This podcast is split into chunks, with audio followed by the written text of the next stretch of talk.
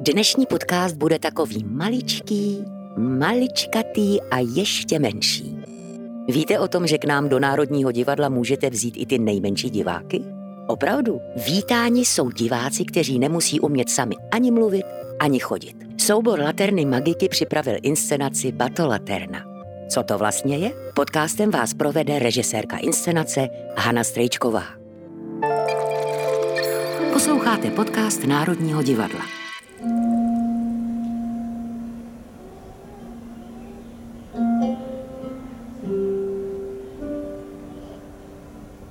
Batolaterna je především divadlo. Je to komplexní divadlo pro všechna batolata a jejich průvodce. Je to bezpečný svět, ve kterém převládá radost a něha a laskavost a batolaterna bude pokaždé taková, jakou si ji my všichni společně vytvoříme. Jsem Hanka Strejčková a vytvořila jsem pro laternou magiku na novou scénu Batolaternu. Představení je určený pro miminka, batolata, pro děti od půl roku do tří let ideálně. Divadlo pro děti je pro mě zcela zásadní rovinou, jak života, tak profese, protože děti jsou ti, kteří přijdou po nás.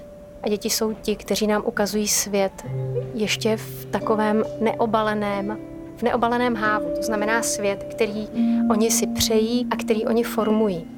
Je to svět, kde převládá hra, hra a napodobování. Svět, ve kterém děti zrcadlí i naše emoce, takže jsou naším zrcadlem.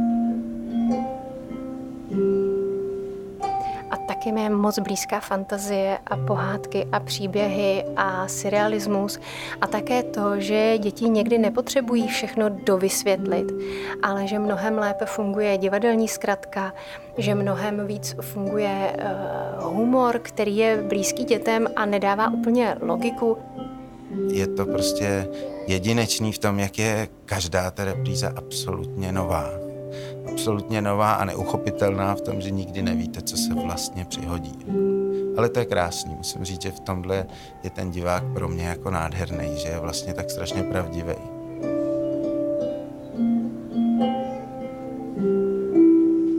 V Batolaterně vystupují tři tanečníci, performeři. Je tam Mates Petrák, který poprvé během zkoušení batolaterny držel batole a miminko. Jeho postava je popleta, protože rád zkoumá, ale vždycky všechno poplete. Ale díky tomu, že to poplete, tak na to nahlíží z mnoha úhlů pohledu, což zase navádí úplně ty nejmenší. Podívat se na tu věc z různých stran. Zároveň Mates Petrák je výborný akrobat, který se pro batolaternu učil zpomalovat všelijaké akrobatické kousky a triky a ukazuje dětem opravdu fascinující kreace se svým tělem. A pak tam máme Davida Stránského, který je v roli rošťáka, všechno pozoruje, na všechno se napojuje a tohle je on. Jako já za sebe ve svém věku fakt jsem si nemyslel, že mě čeká ještě takováhle nová jevištní zkušenost. A tohle musím říct, že je absolutně nová jevištní zkušenost ve smyslu e, mě jako účinkující versus e, divák, dětský divák. Protože těch interakcí v různých dětských představeních jsem zažil mnoho, ale nikdy ne takhle vlastně svobodomyslný a takhle jako volně, volně přístupný. A je to, to opravdu velmi zajímavý. Pak je tam Pavlínka Červíčková, která hraje panenku. Někdo by řekl, že je princezna s růžovými vlasy. Je baletka, v kontrastu právě s akrobací Matese Petráka vytváří takový komplexní svět pohybového divadla, nonverbálního divadla a svým pohybem vnáší do batolaterny ladnost a krásu a eleganci holčičky, ty jsou vždycky úplně unešený z Pavlínky převážně, když ona tam je v těch růžových šatičkách, v růžový paruce s copánkama. Na Batolaterně spolupracoval scénograf Marek Cpin. Jeho práce jsou mnohdy velkolepé, obrovské. Věnuje se opravdu širokému rozpětí divadelních inscenací.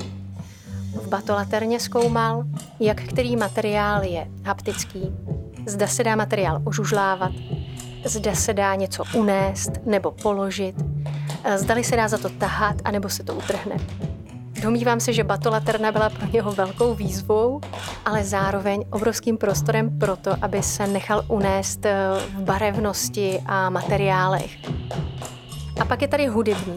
který v batolaterně zkoumal, jak zní který předmět, jak rezonuje s podlahou a jak se například chová zvukově a hudebně v rukách batolete.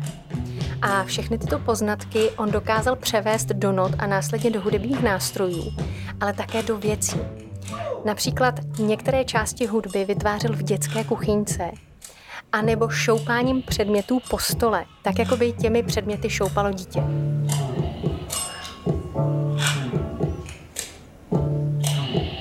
Také tam zní hmyz, také tam zní právě kapičky, které dopadaly do okapu jeho domu. Takže i hudebník prošel s námi obrovskou cestu, kdy zkoumal zvuky a ruchy a věnoval se tomu, jaké ruchy a zvuky vnímá batole a jaký rytmus potřebuje proto, aby udrželo pozornost.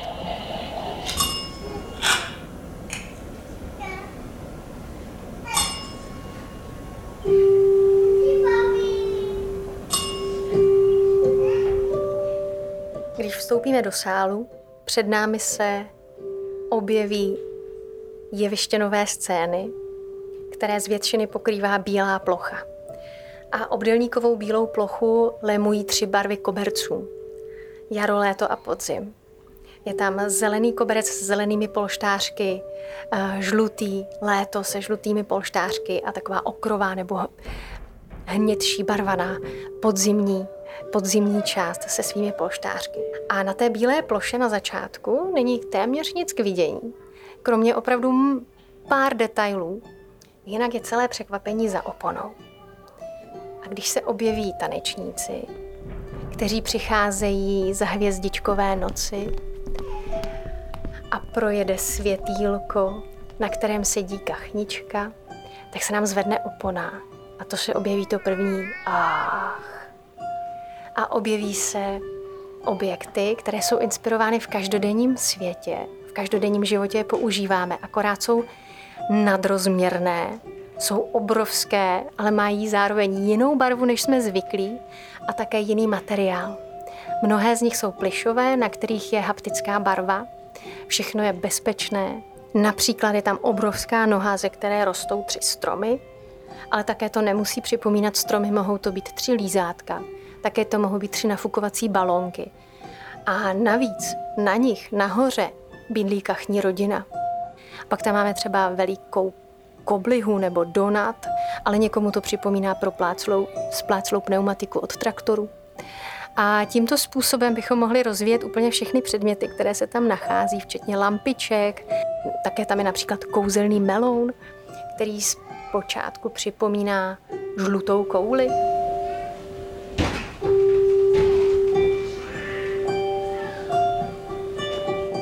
ten je vlastně připravený na konec představení jako velký takový překvapení, že ten meloun se dá jako kdyby nakrájet na, na dílky, tak jak normální meloun krájíme, ale oni nám to ty děti někdy rozeberou prostě dřív, než jim to kouzlo stihneme představit my, no tak jsou prostě šikovní, no, jsou zvídaví a najdou to.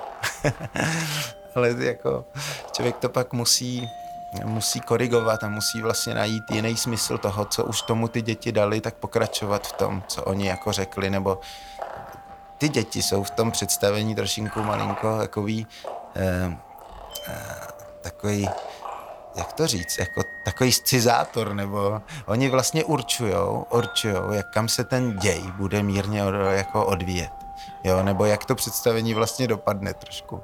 Ale no, je to opravdu co kus to originálu.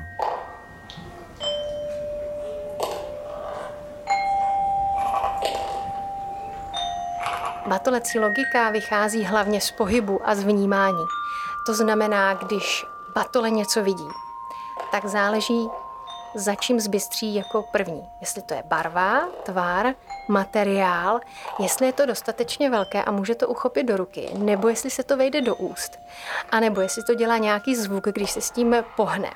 Takže vlastně tam je nejprve fascinace například tou věcí, případně tou věcí v prostoru. Co všechno musí vyvinout k tomu, aby ji získalo, protože u batolecí logiky je pohonem touha, chuť, zájem.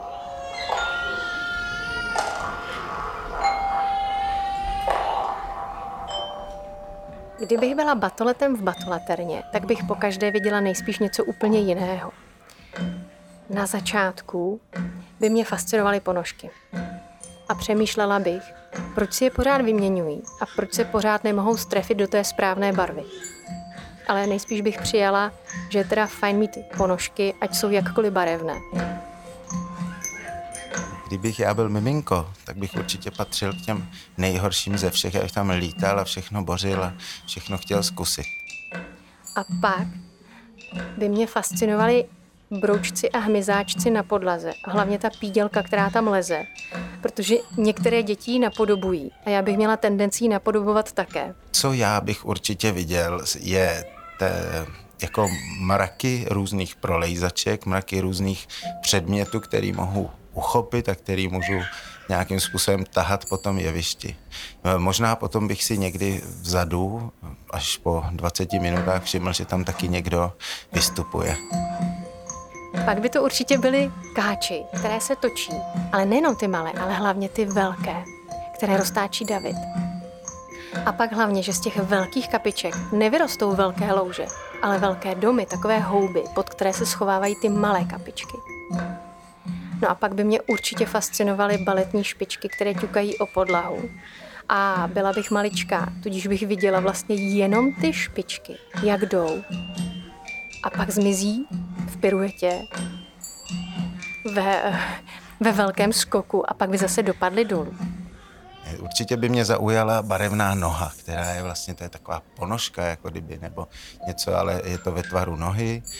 Tak eh, tu bych, to s takovýma tyčkama, bambulema, na to bych já určitě chtěl jíst jako miminko. A pak by mě rozhodně zaujaly kachničky. Plišové kachničky, a tu bych určitě chtěla mít v ruce a hladit jí. Možná bych jim ji půjčila na ten výstup s kachničkami, abych se dozvěděla, jak to s nimi dopadne. No a nakonec bych se nejspíš vrhla nejenom po míčcích, ale rozhodně by mě zajímalo, jestli bych se vešla do toho kouzelného melounu.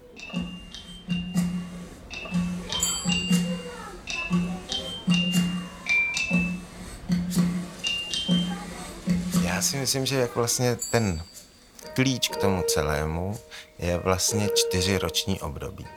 A ty čtyři roční období, jaro, léto, podzim, zima, vlastně nesou nějaký výrazový prostředek. Ať už je hudební, nebo ať už je e, zastoupen nějakou rekvizitou nebo něčím takovým, tak vlastně to je to, je to co my vyprávíme. Ale ne, nemá to děj jako takový, že bych řekl, že výjdu z bodu A do bodu B a tam potkám e, Pepíčka s prasátkem. Tak takhle to nemáme. My to vlastně máme celé přes právě přes nějaký barvičky, tóny hodně.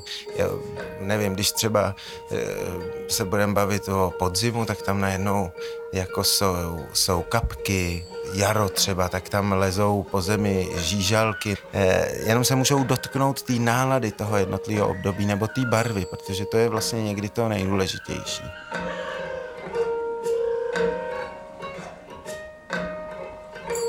Celá batolatrna je vedena do tří směrů a vždycky pracujeme s tím, že je komplexní scéna, ze které se vydělují detaily. A k těm jednotlivým detailům přicházejí mnohdy děti, že se zapojí do takových ostrůvků, které se pak zase scelují do jednoho komplexního souostroví nebo řekněme, když použijeme slovo oceánů, a pak jsou tam jednotlivé maličké ostrůvky. A tento koncept vlastně z celku vydělování do ostrůvku a zase spojování k sobě se rozvíjí právě na celé ploše batolaterny tak, aby pro velké děti byl srozumitelný celek a pro malé děti, aby oni dokázali udržet pozornost vždycky na ten jeden detail, který se jim posune pak do další scény. Když vezmu jako příklad kapitolu, ve které začínáme s deštěm, objeví se první kapičky. Na scénu přistávají káči, a tyto káči jsou nejprve rozvíjeny v celku, aby se potom vydělovaly do stran a přímo detailně k ostrůvku malých dětí, které vstupují do prostoru jeviště a zkoušejí si sami roztáčet kačenky a zkoušejí jemnou motoriku a roztáčet v dlaních a pak se zapojí samozřejmě i rodiče. A nebo přímo následují i největší káče, které jsou právě v tom celku, v tom prostředku scény. Ne, je pravda, že určitě z každé reprízy si pamatuju pár dětí, jako že si je vyzobnu a ať je to prostě něčím, že vykřikli nebo měli nějakou reakci, nebo tam prostě proběhli, a nebo tam třeba jenom leželi. Jako vzpomínám si úplně živě na výraz jednoho chlapečka, který dolezl do prostřed představení a tam v podstatě zůstal celý představení. Jako, a my jsme k němu několikrát někdo vždycky přistoupili a on úplně jako uchvácený s otevřenou pusou koukal a byl tam s náma prostě, jo. A bylo mu tam dobře. A, tak, a dokonce jednou se stalo, že ta maminka si ho přišla vyzvednout, ale on tam během chviličky byl zpátky na tom samém místě, to bylo prostě nějaký pro něj velmi magický. Ukazuje se, že někteří rodiče v té euforii a nadšení představit dítěti první divadlo nebo divadlo pro batolata vlastně se dostanou do fáze, že začnou mít pocit, že v divadle pro batolata je dovoleno úplně vše. Ale ono je to divadlo.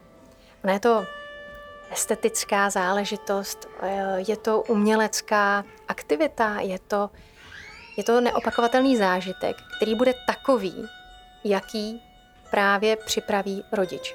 Když rodič připraví své dítě, že v divadle se sedí na polštářku, že v divadle se nekřičí, že se v divadle nevsteká úplně často. Samozřejmě to přichází, přichází pláč, vztek, rozčilování, svačinky, také vyběhávání z místa na místo.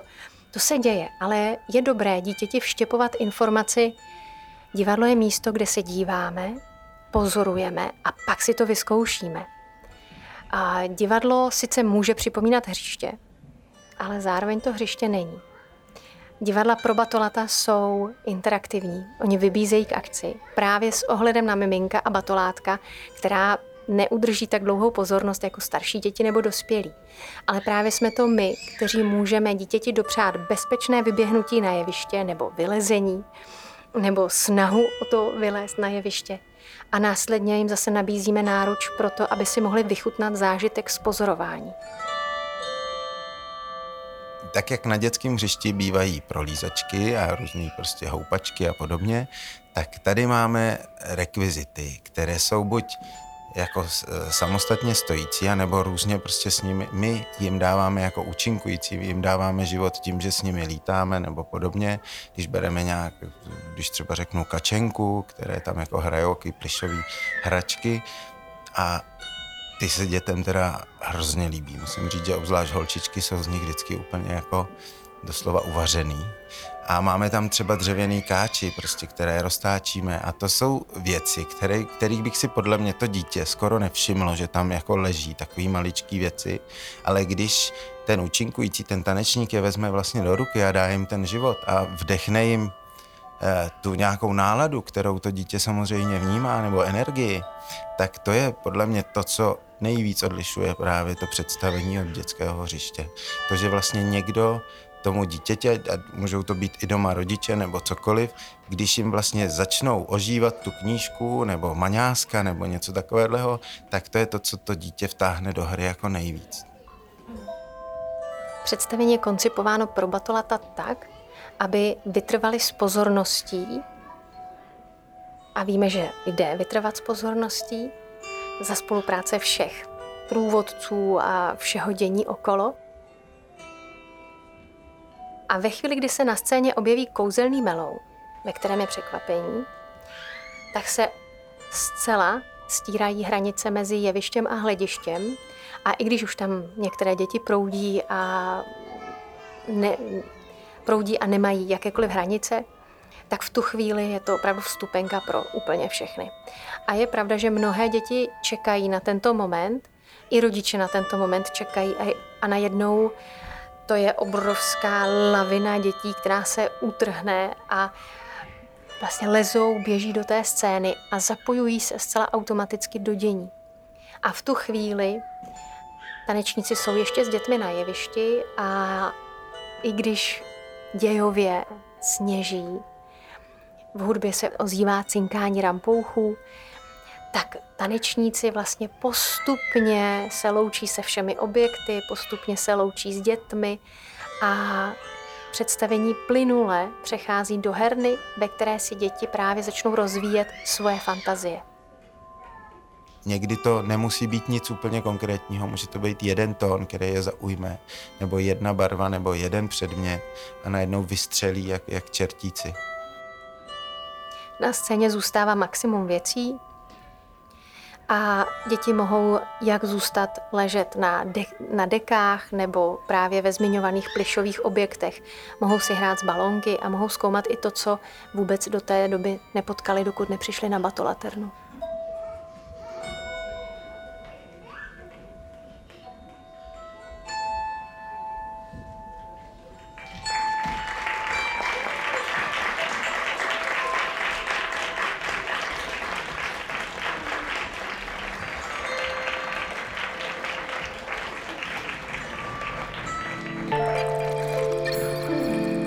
Podcast Národního divadla.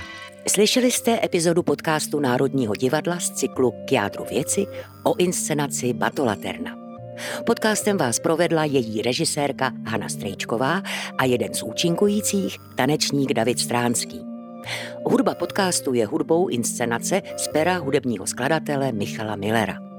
Moje jméno je Lucie Juřičková a těším se na to, jací divadelní diváci vyrostou z dětí, co chodí tedy co se batolí do divadla od malička.